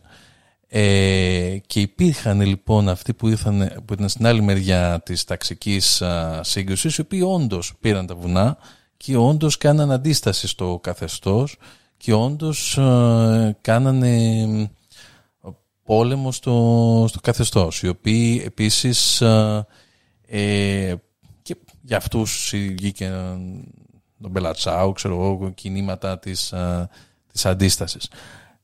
Πολλοί, όπως σε όλα τα καθεστώτα, η πλειοψηφία δεν, α, δεν αντέδρασε. Όταν μιλάμε ότι θέλουμε να κόψουμε με το προηγούμενο καθεστώς, γι' αυτό βάζουμε ένα ορόσημο για να πούμε ότι ε, τώρα από εδώ και πέρα ας πούμε αλλάζουμε. Γι' αυτό έκαναν τη μέρα της απελευθέρωσης, η οποία είναι το φασισμό νομίζω, δεν είναι τους Γερμανούς. Ναι. Ε, και α, γι' αυτό λένε στο σύνταγμά τους ότι το σύνταγμα της Ιταλίας α, βασίζεται στον αντιφασιστικό αγώνα για να δείξουν ε, μια, ε, πώς το λένε, ένα σπάσιμο με το προηγούμενο καθεστώς. Και είναι το ίδιο ακριβώς που κάνουμε και εμείς με το Πολυτεχνείο. Δηλαδή βάζουμε την μετάβαση από την δικτατορία στη δημοκρατία μέσα ενός καθεστώς που υπήρχαν κάποιοι που αντιστάθηκαν και περισσότεροι που δεν αντιστάθηκαν, αλλά το θεωρούμε εμείς ορόσημο για τη μετάβαση α, στην δημοκρατία. Έτσι όπως θεωρούν και αυτοί ορόσημο στη μετάβαση στη δημοκρατία, την αντίσταση την οποία κάνουν συγκεκριμένα α, άτομα α, εναντίον του φασιστικού καθεστώς.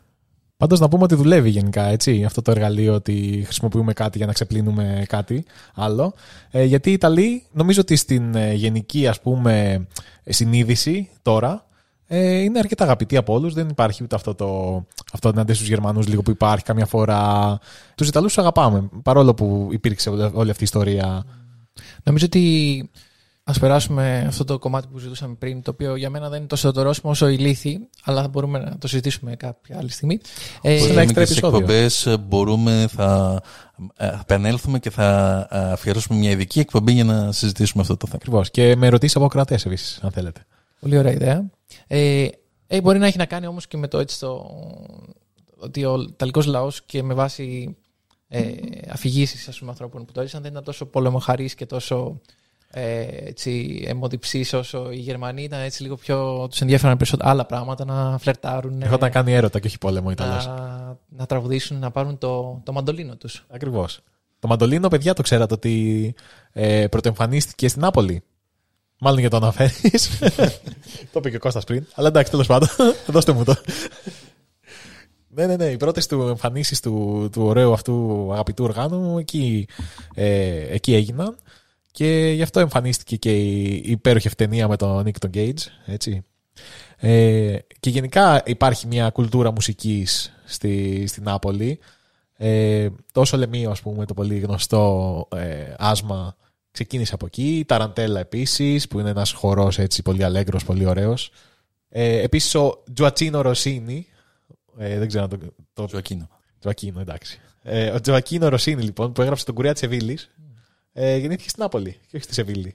Τι δουλειά είχε λοιπόν αυτός να κουρεύεται εκεί; Επίση ο Ενρίκο, ο Ενρίκο Καρούζο που ήταν πολύ γνωστός της όπερας που ήταν στην Αμερική, ήταν από στην Νάπολη, την περιοχή της της Νάπολης. ε. Και ο Τωτός; Ο Τωτό, ο Τωτό ήταν, ο Τωτό ήταν ηθοποιός κυρίως, κομικός, αλλά επίσης ε, ήταν γνωστός για, για αυτά τα τραγούδια, ήταν και τραγουδιστής όπως το Μαλαφέμινα ας πούμε, το οποίο είναι ένα πολύ χαρακτηριστικό τραγούδι.